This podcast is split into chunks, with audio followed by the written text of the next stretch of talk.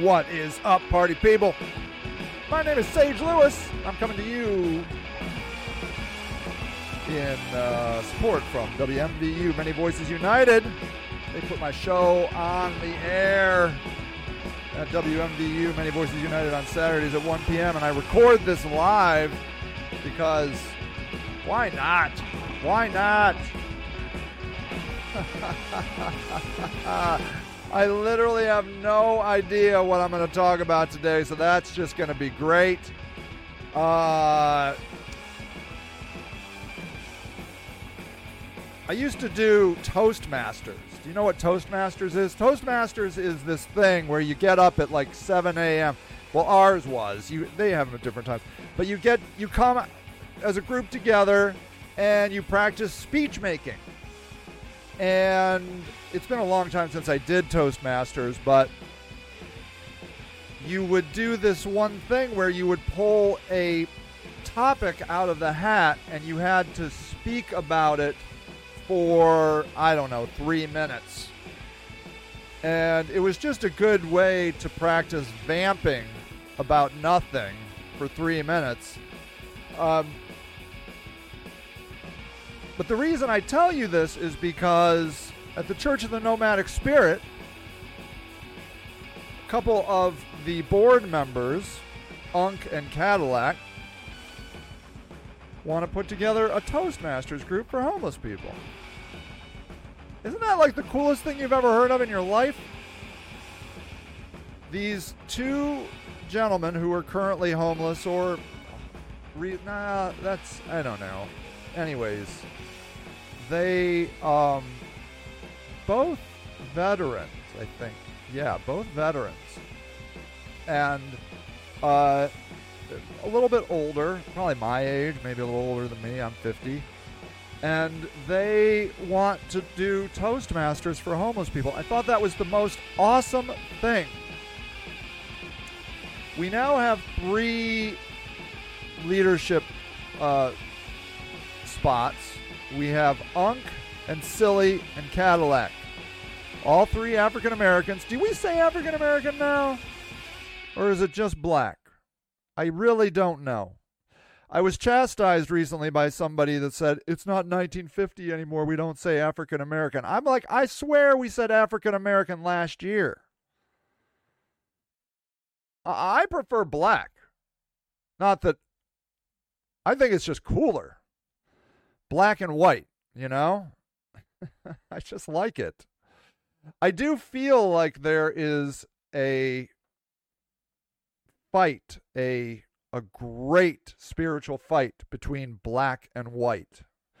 And normally in media, white is seen as the good guys and black is seen as the bad guys, but that's just media put out by white people.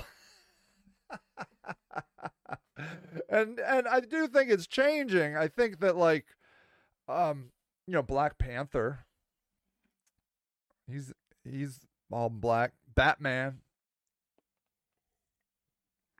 So I mean, a lot of times people think, "Oh, well, you know, black means bad." No, no, no, no. I think black is cool. And white, I don't I don't have any emotional feeling towards white. I always wore a black cowboy hat.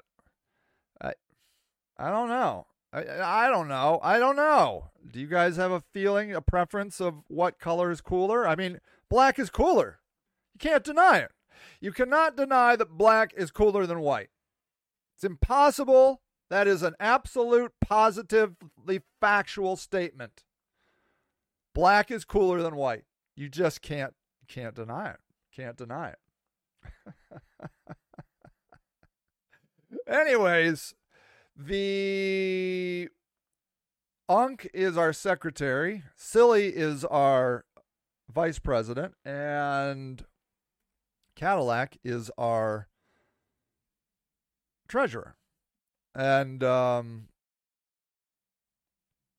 two of the men are homeless. One lives very meagerly. I don't know what his finances are, but um, and then two of them are from the, you know, are veterans And so that's been really cool because I have this new philosophy that we have to empower people, especially low income people.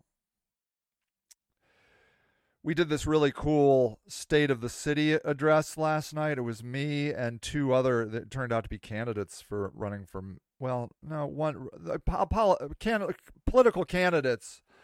Uh, it was really great. I'd recommend watching it. Um, and one of them, Christopher and Christopher Anderson, is that right? Christopher Anderson? I think so. Christopher Christopher James Anderson. Yeah, Christopher Anderson. A 21 year old black, I think.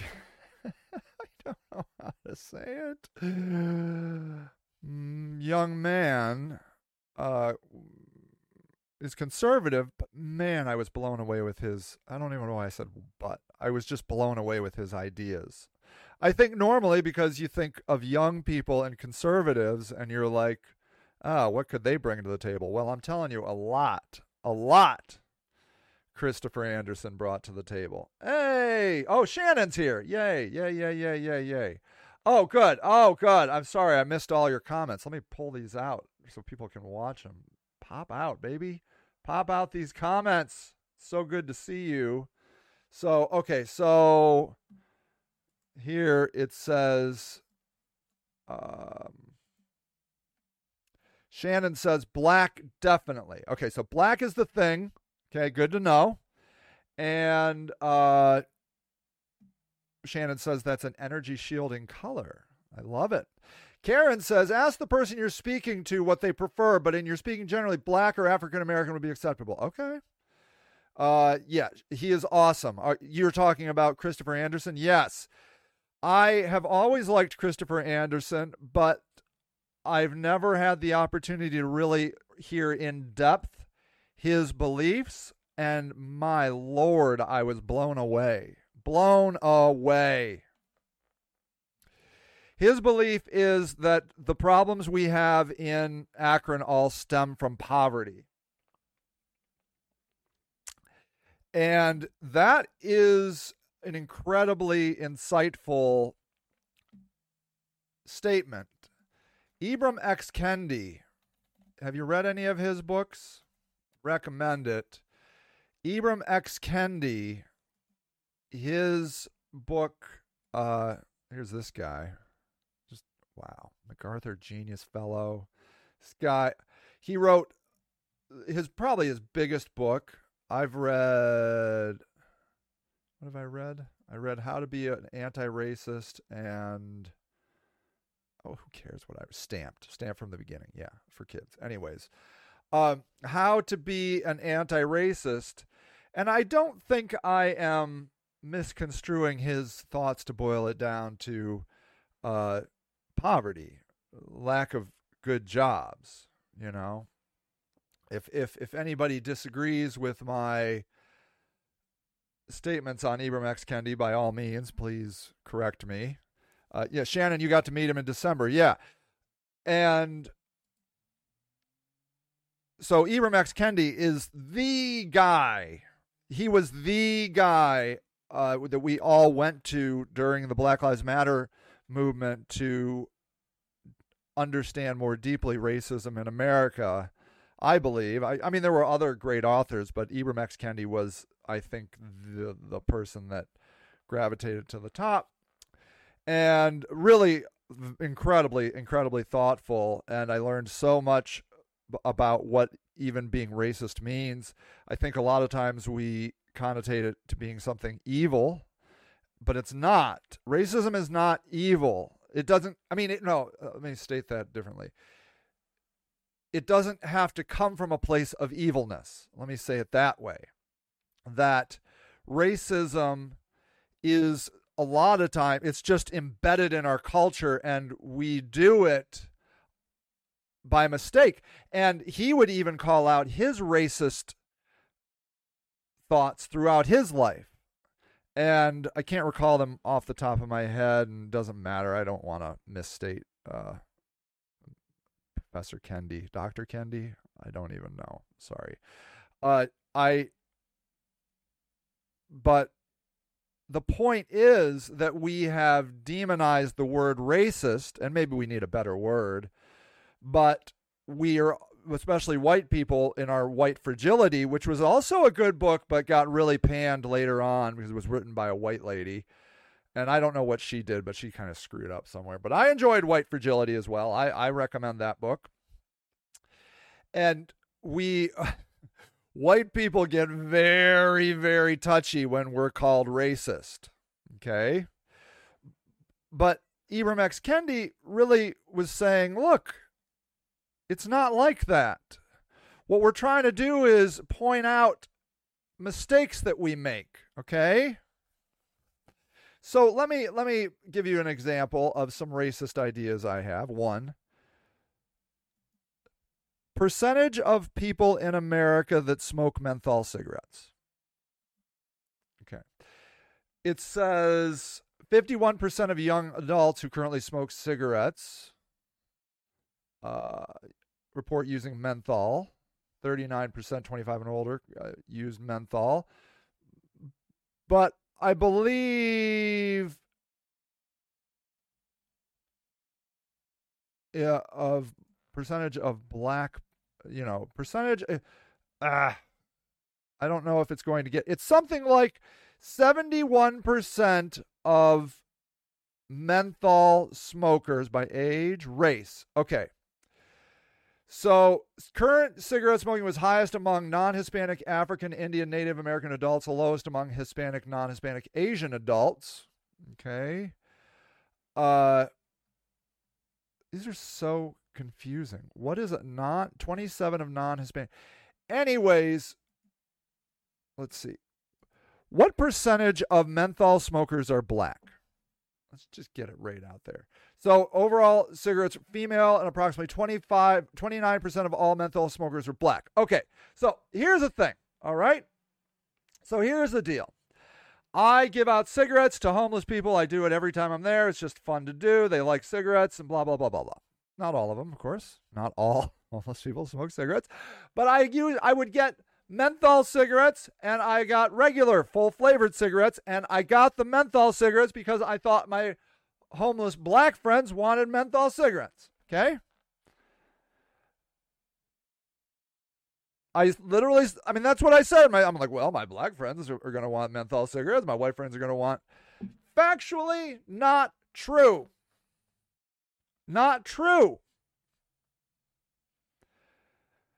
And in fact, when I got out there and I would say to everybody, menthol or regular, I can't even,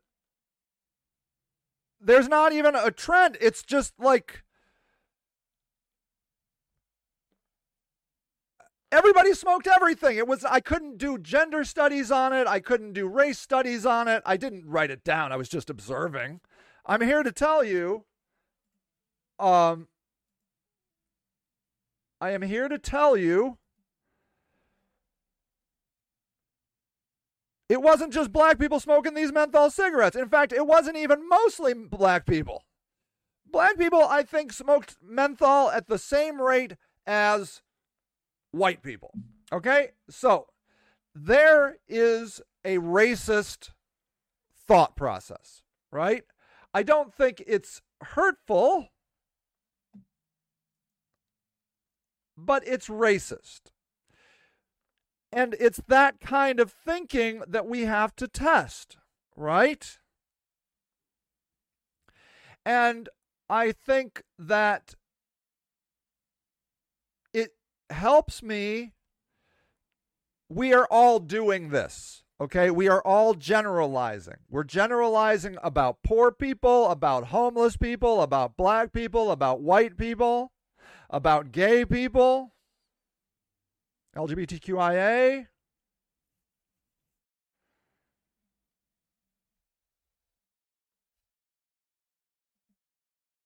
Find that. Where?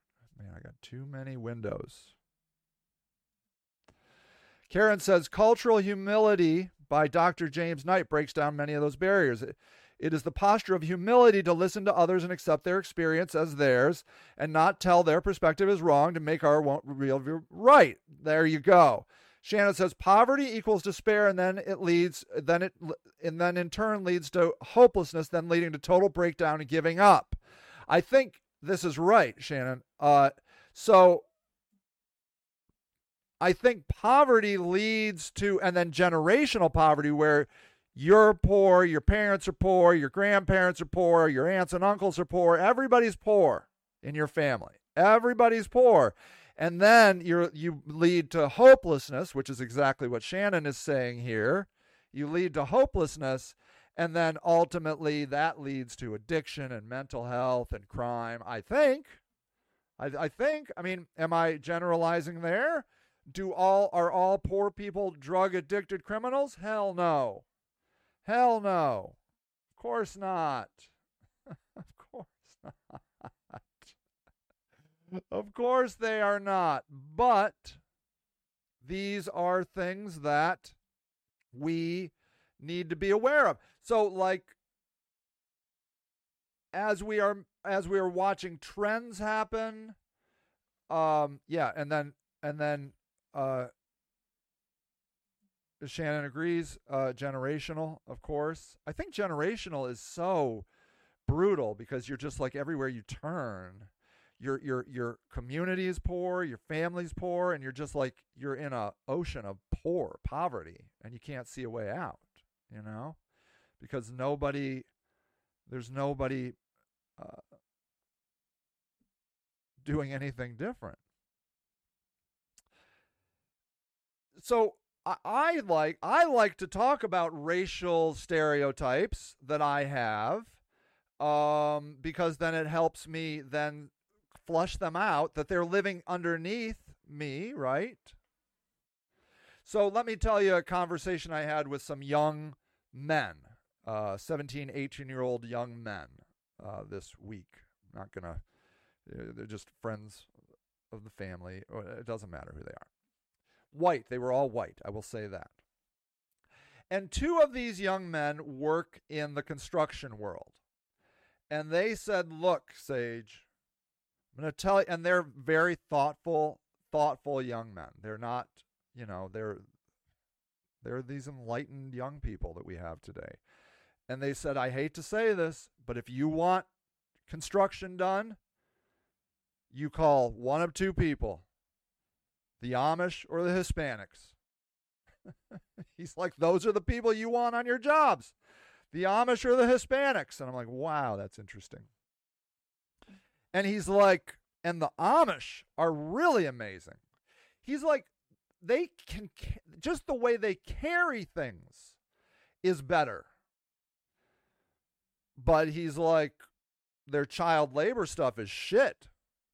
He's like, these kids come on these work sites and they're like, you know, four feet tall, smoking cigarettes, and the dad's like, oh, he's 18. like, there's no way this kid's 18. So they have these crazy uh, child labor issues that they're doing. These nine-year-old kids on these labor sites, but the, my this young man I was talking to, but should, he's like, you should see him work. Uh, you you should see how these these kids work. They're insane. They lift more than me.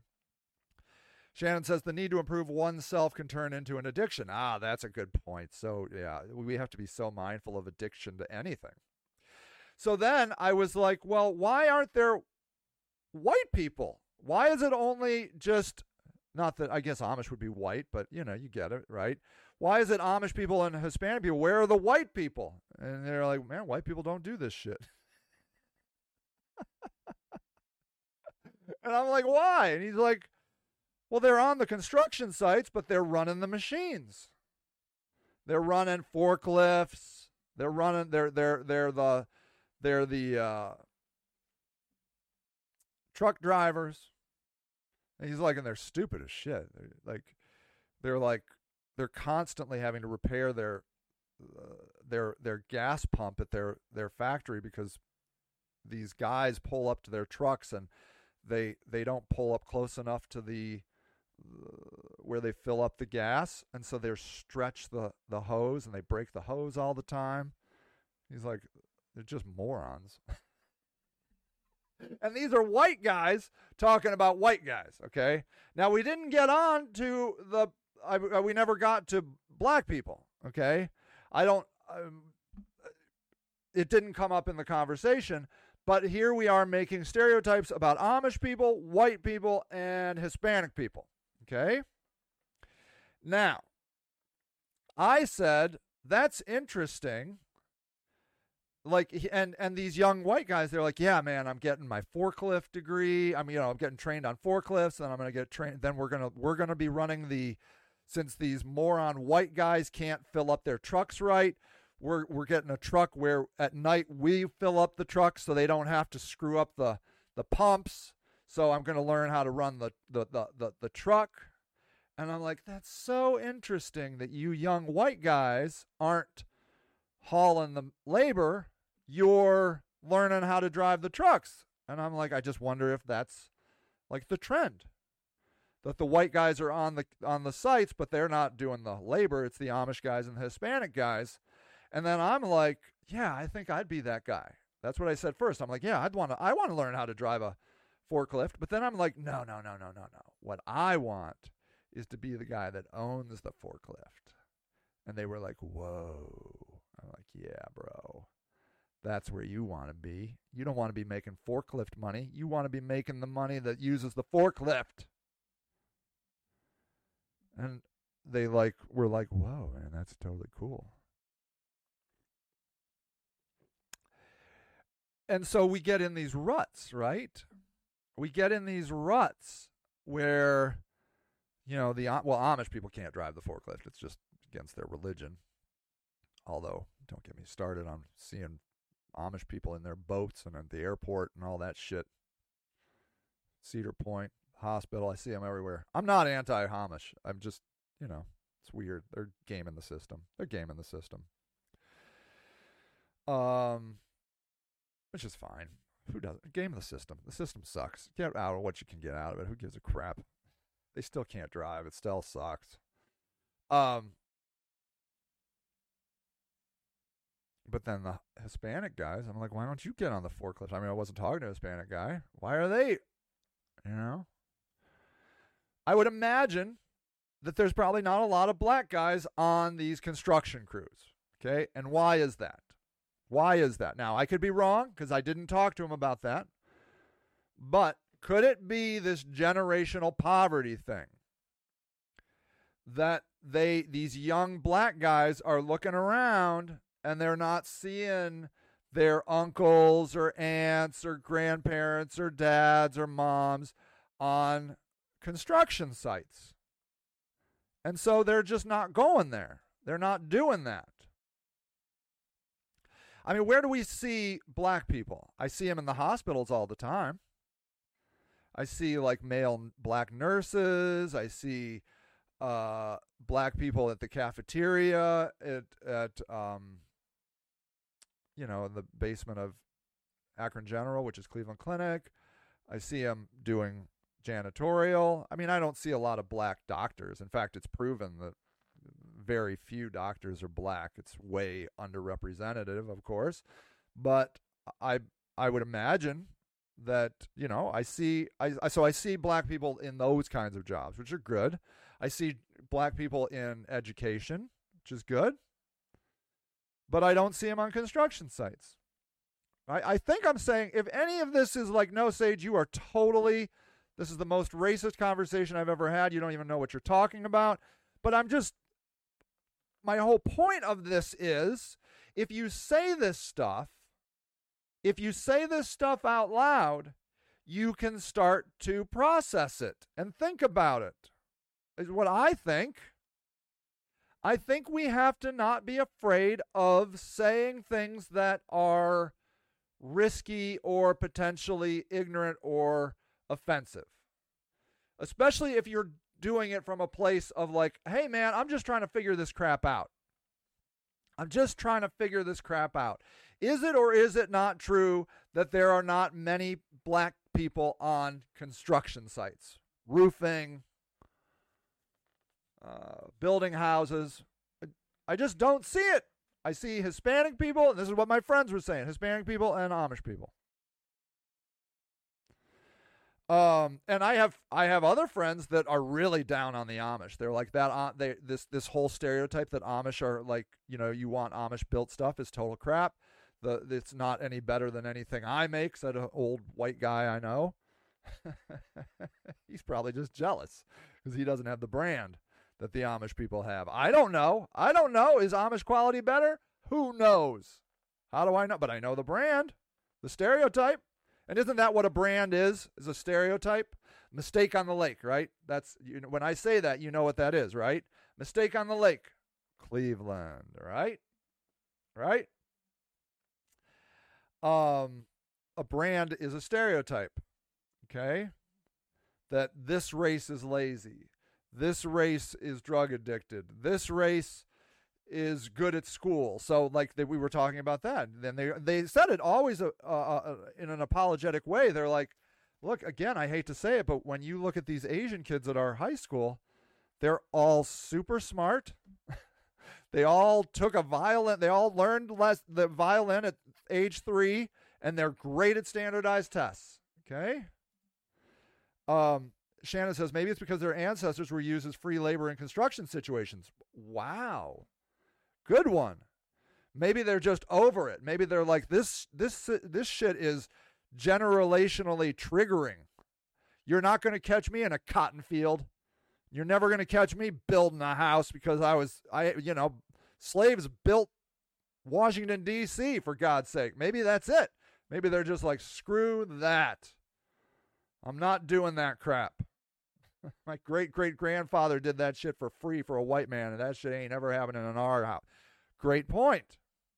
Great point. But then it begs the question wouldn't it be cool to have a conversation? Right? I mean, would we dare to have this conversation in person? We take a bunch of people from mixed races. We take some Asian people, some black people, Hispanic people, Amish people, white people, and we just start saying this shit. Do you think we'd have enough guts to say it? I think we need to. Because Shannon poses a very good question. Is there something in the black culture that is like anti construction? I don't know. Or is it just factually wrong, everything I'm saying? Be like, no, man, my people are, in, my family's been in construction for years and years and years. Shut up, Sage, you're an idiot. Like, yeah, yeah, I know I'm an idiot. That's why I'm here to learn. I'm trying to learn. I'm trying not to be an idiot.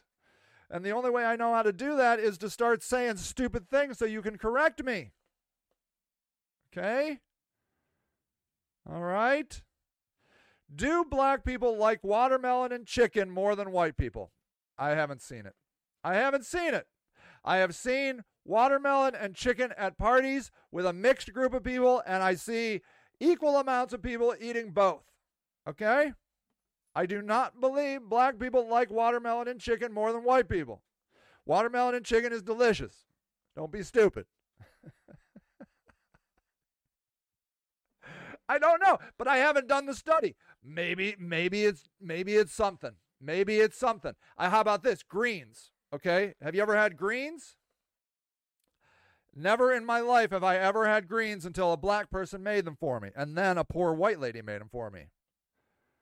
So, do poor and black people eat greens more than white people? I think yes, they do.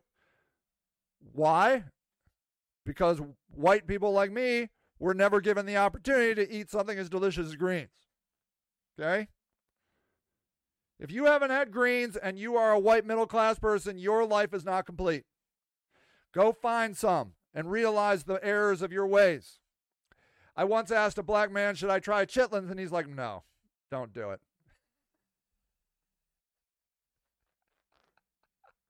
I'm like, Why not? He's like, You're to hate them. He's like, It's an acquired taste. It goes way back. It's a thing. My grandparents do it. I like chitlins, he says, but I'm just don't even do it. Don't do chitlins. Do more black people eat chitlins? Probably. Probably. I, he scared me off of them. Uh, I don't think I'll I'll eat 'em. If I go to a black event and there's chitlins on the table, you better believe I'm going to try them. Okay, but I am going to be worried because that one guy. Ah, Southern people. There it is. Susan corrects my wrong. It's not black people. It's Southern people. It's Southern people eat chitlins, right? Not black people. Would you say that's correct? Hi, Susan. Hi, Susan. Um, so that is probably a more accurate description, right? See here, so what I'm getting at is that we need, I think, to have these conversations so that you can correct me, right? See, Susan comes along. He's like, no, no, no, it's not black people. It's Southern people. These are Southern things. And I'm like, oh, so you're saying Southern white people eat chitlins? Do Southern white people eat chitlins? I don't know, but I sure want to know. I want to know. Do white Southern people eat chitlins? I don't know. Okay? So I'll tell you another thing. Uh, I once uh, I lived in a place where uh, the guy next door to me was renting a, uh, an apartment, and he was a black guy. He was actually a park ranger, black park ranger, very cool dude. And we were talking about Thanksgiving. Oh, oh, oh, oh, Southern people. Okay, Southern people eat greens. Okay, that's true. I'm telling you, have you had greens, Susan? Uh, and I will say, it's it wasn't just black people that fed me greens. It was uh, a, a low income white lady too, and they were awesome, awesome. Um, so I was talking to this young black guy who was, like, in my opinion, like doing an, an interesting career. Like he had gone to college and he was like a park ranger, you know. At any rate, I'm talking to him and he's like, so it was um Thanksgiving. And I'm like, hey man, what are you doing for Thanksgiving? He's like, oh, I go to my mom's. I'm like, oh, that's cool. What is your favorite Thanksgiving food? I asked him, and he said macaroni and cheese. And I said, What? He's like, Yeah. What's yours? And I'm like, Stuffing? He's like, Ugh. Yeah, we have stuffing, but the macaroni and cheese is the best. And I said, We don't get macaroni and cheese. He's like, What? You don't get macaroni and cheese? Like, no, man, we don't make macaroni and cheese at white people Thanksgiving. He's like, oh man, that's sad. I said, that is sad. And so my wife and I were both having that conversation. And she's like, I love macaroni and cheese. I'm like, let's make macaroni and cheese. And we brought macaroni and cheese to our Thanksgiving, and we were properly made fun of. You're like, what the hell are you doing with macaroni and cheese at Thanksgiving? And I'm like, shut up, white person, eat this macaroni and cheese. And you know what? They all ate it. They all ate that. They shut up and they were like, I don't know why we're having macaroni and cheese. They're eating all that macaroni and cheese because my wife makes a mean macaroni and cheese. It's probably her favorite food. That's a big topic. I don't want to just say that. I don't want to. But at any rate, I love talking about this stuff because every time I talk about it, especially in, uh, in, in any group, I learn something. I learn something. And I find it very uh, Interesting. Okay, now Shannon says it's a stereotype with the chicken watermelon, but has some basis due to the fact that on plantations that were chickens were aplenty and so were watermelons. Oh, so if the boss was withholding food as punishment, these things were easily taken and disposed of without repercussions. Okay, see, see, see, these are the things I need to know in the world. Thank you, Shannon, for learning me this stuff. Did you guys know that lobster was like something they ground up and gave to prisoners? I think on what is that island? San Quentin? I don't know. Alcatraz or something. It was just garbage food. Lobsters were just frickin' like bugs of the sea, and now it's like super expensive. So weird. So weird. Lobster's just a place to put melted butter, in my opinion. I mean, it's fine. I look. I'll never turn down a lobster with melted butter on it, but I hate paying for it. I rarely buy it. I rarely buy lobster because it's too damn expensive. It's ridiculous. So, at any rate, I feel like we need to first understand what it means when you say you're racist, okay? And by what it means, you're not necessarily coming from a evil place. You're just coming from an ignorant place. So if somebody says, "Hey, that's racist," try to not let your white fragility get the best of you. It's going to be very difficult because white people are notoriously butthurt about uh, anything that they think they're not. But it's impossible to not be racist. It's impossible because we're all making generalizations that bleed over and we'll say something generalized that maybe is meaningful. Okay? So, like, if we say there is a high crime rate in black communities, okay, that is probably a racist statement because it's not at, I mean, are all black communities, do all black communities have a high crime rate? Absolutely not. Okay? Absolutely not. But is there a high crime rate in some black communities? For sure. Is there a high crime rate in some white communities? For sure. The question is Is there more crime in a black community or a low income community than, say, an upper middle class community? And these become very interesting questions, in my opinion, because I think we don't know the answer to that. Because black communities are being heavily policed by out of town white cops here in Akron and the upper middle class people who are doing the drugs, smoking the pot, snorting the coke, getting hand jobs from masseuses. What else do uh, white collar criminals do? Oh, well, you know, cheat on their taxes, uh, insider trading.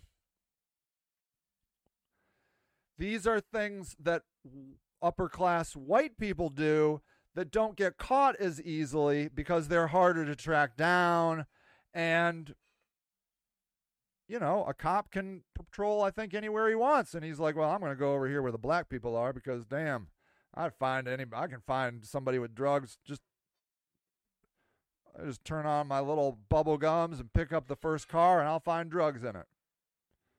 Which is what I think a cop oftentimes thinks. Uh, any person, black, white, or otherwise, that's driving dirty deserves what they get. Don't drive dirty, people. Don't be stupid. Don't be driving around with drugs. I see my homeless people doing it all the time. I I guess what are you to do? You need to take your drugs with you. What, man? You got to take your drugs with you. Um, so I don't know. I don't know if there's more crime. Now, murders, it seems like a lot of murders in uh, America and Akron happen by uh, black men. I don't know offhand. I'm not going to look it up just because I'm too lazy.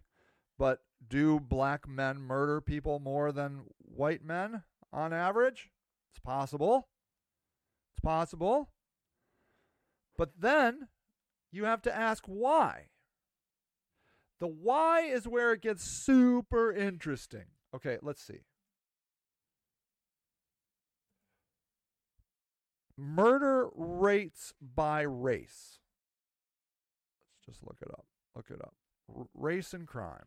Okay, race and crime, race and crime, race and crime, race and crime. Come on, give me a nice, give me a nice. This is not nice. I want a sheet. I want to, I want to. Okay. Murder rates. Let's see. Homicide table. Okay, here we go. Here we go. This is table six, the 2019 crimes in the United States. Race of the victim, race of the offender. Okay. Okay, here we go. Uh, race of the offender. White people. there it is. See? I was wrong. Wait, race of the offender, when the sex of the victim. Okay, wait. Race of the victim. Oh, oh, okay, okay. Look, look, look, look, look. Okay, so at, black people killed 566 people.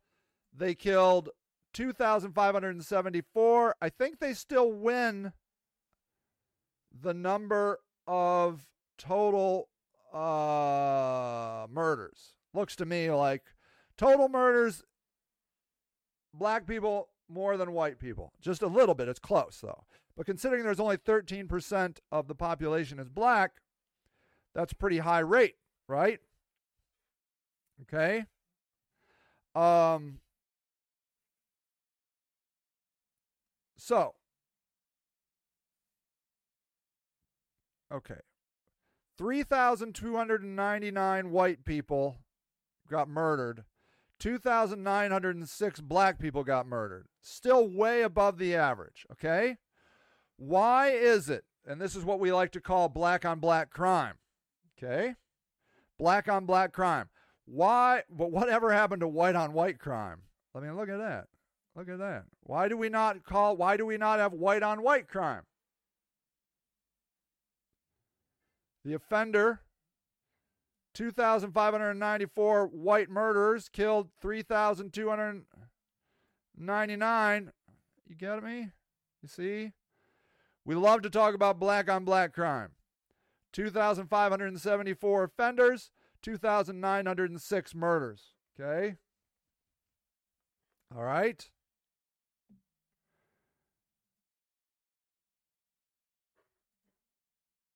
The sex of the offender, it's men. Okay? Interestingly, we don't know some of the sex of these offenders. I don't know. That's an interesting thing. Um, men are the problem.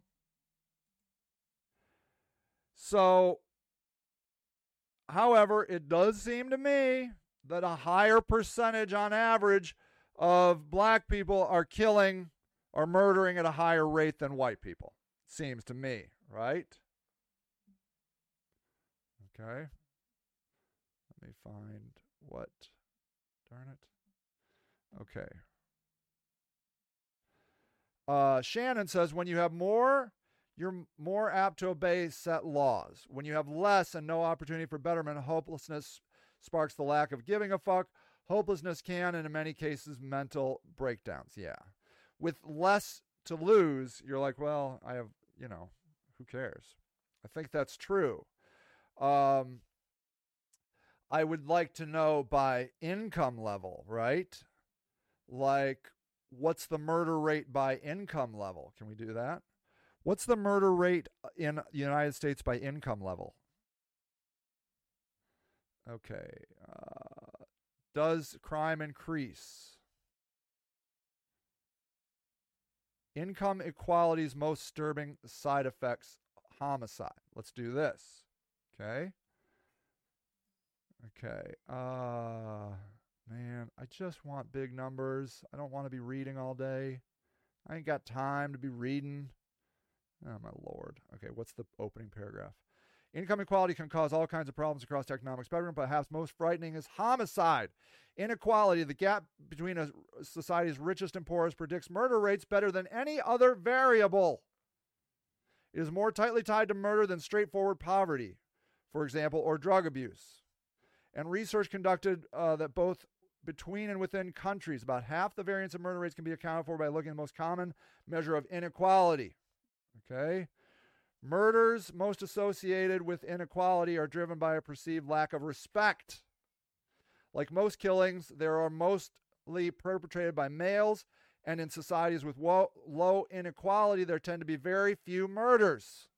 To an outsider, these deaths, when make up more than a third of the homicides, as known motives reported to the FBI, seem senseless. Senseless. A guy looks at someone else the wrong way, makes a disrespectful remark, or is believed to have winked at another man's wife or girlfriend. As you saw what happened at the Oscars, right? These incidents seem too trivial to matter to life and death. A prosperous guy like me, if someone insults me at a bar, I roll my eyes and leave. But if it's your local bar and you're unemployed or underemployed and your only source of status or self respect is your standing in the neighborhood, turning the other cheek looks weak and everyone soon knows you're an easy mark. Okay? Shannon says men are more prone to criminal activity due to the fact that it's unacceptable to vent emotions, so therefore bottled up until they snap. I think that's right. And what about this respect issue? I think, in particular, uh, black men, black communities are incredibly um, sensitive to respect and dignity, probably because they've been withheld it for 400 years in America, you know. So when there's great inequality, you're going to kill somebody over $50 that didn't they didn't pay you back for your drugs 50 bucks you're going to kill them because you're like look man you don't disrespect me. i hear that all the time. Don't disrespect me. Do you know what happens to you if you call a man a bitch in a low income society? Don't do it. Don't fucking do it. It's it's um you might as well uh, have punched their wife. Probably even worse. Do not call a low income man a bitch. Now, you can call a woman a bitch. I don't get it. They're fine with that. But you do not call a, you do not call a man in a low income community bitch unless you're ready to go to war. They just don't do it they don't do it. They don't do it in prison. They don't do it in the streets. You don't do it. And it comes back to this respect issue. And what's interesting, it's all about respect, says Shannon. It's all about respect. Yeah. And this is what's been interesting about having Unk and Cadillac and Silly, three black men, on uh, the Church of the Nomadic Spirit board especially silly. Now, Unk and Cadillac uh, come with respect. They they're they're dignified older black men that you respect and everybody respects them. They're respectful people. They're just they demand respect. They command it. They, you can't not give them respect. But a guy like Silly, who is incredibly smart, uh, incredibly ambitious, incredibly thoughtful, you uh yeah see? Shannon says i take being called a bitch a compliment. See this is one of those things like if you were japanese and you came to the, a poor neighborhood you'd be like okay you can call the women a bitch but don't you ever ever ever call the man a bit a man a bitch. You are you are just you are you're not going to leave uh walking. You're not going to um, it's just interesting, you know, like in the in the in the uh, motorcycle culture, you know, having a bitch on the back or whatever. It's it's interesting, right? These are interesting social mores. It's just very very interesting. Uh, Shannon says, "I wear a bitch badge proudly." Right on, absolutely. That's awesome. Uh, but it's been really interesting to watch Silly because he got this role as being vice president of the Church of the Nomadic Spirit, and I could see instantly his demeanor change. And he's like, "Hey guys, we got to keep, we got to clean up this trash around here. We can't live like this. We got to, you know, we have to be respectful to our neighbors. We have to be respectful to the property." And I'm like, "Whoa, whoa, whoa, wow!" Now, and then that's when it hit me. We have to find ways for low income men, in particular, not, uh, but the men are driving the crime, right? The violence. So I think we have to start with the men. And if, if you disagree with that, please let me know. Ah, look at that. Look what Shannon says. Calling a man a bitch is like symbolically neutering him. Bam. So powerfully said. So powerfully said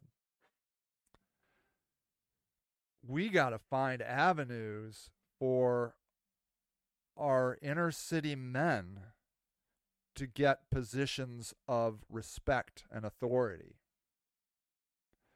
And I don't think it has to be a job. I think it can be in social groups. It could be in, you know, community like what about uh, something that we need in our communities are, are watch groups. There's look, the police are not there to protect you from when your stuff gets stolen, okay? Some lady was on next door this morning all upset that somebody had stolen a package off of her porch. That's not what the police are there to do. They're there to go catch the criminal, which they're not going to catch that person. They're not going to. They don't have time. But they'll catch an arsonist, they'll catch a a murderer, even somebody that attempted murder. They'll they'll go for those people, right? They catch criminals after the act. They are not stopping crime from happening. Whereas a good community watch group could be all about stopping crime from happening. Now, you got to be careful. These this can open a can of worms. Um, but I really like the idea of community watch groups, and um, why not have our young black men run them? You know, why not put them in charge? Why not teach them self defense? Why not, you know, give them these these potential jobs? Why not uh, uh, have young men run uh, community food centers? Um, why not help these young men develop their arts, like um, street art or rap or any music, musical, like, you know, any kind of music? How about more sports leagues? How about inner city sports leagues? How about chess? A lot of guys I know learned chess in prison. Chess clubs. Anything where you can succeed. Now, where it's easy to succeed is drugs. Everybody has an opportunity to move up the drug ladder. And if you haven't seen the social um, constructs of being a drug dealer, you are missing something very interesting and very powerful. Where a person sits at a table is ordained by how important they are. Who eats first? Who goes gets food? People bring food to drug dealers, okay? People run errands for drug dealers you are given respect as a drug dealer. Now, the reason you're given respect is because you have something they want. Um, and you, you know, oftentimes you'll give out favors of drugs to people that treat you well. Shannon says we need mentorship programs here in Akron. We had dad for a day interested in setting up a program, but the mayor said no. Really? So one I I really think we need to understand drug culture much better because it's super fascinating and it makes a lot of sense why people want to go into drug dealing. Because you can be an authority, you can get respect by being a drug dealer. If you're selling drugs, you instantly start up the ladder of respect and it goes from there. That the the, the ground level drug dealer just selling a little bit of drugs on the street gives you instant respect. And then the more you climb up, the higher, the more respect you get. And then you're driving big, really nice cars. You're you're rolling with, you know, stacks of cash. You got the coolest guns, and your posse is all around you. You're just you are a god. Okay. So, and then it just follows you right into prison. You can still be that guy. You can put out hits in prison. You can still run your drug uh, empire from prison. It's all kinds of good. It's like the mob. And so when we don't have any kinds uh any kind of place for young males in the inner city um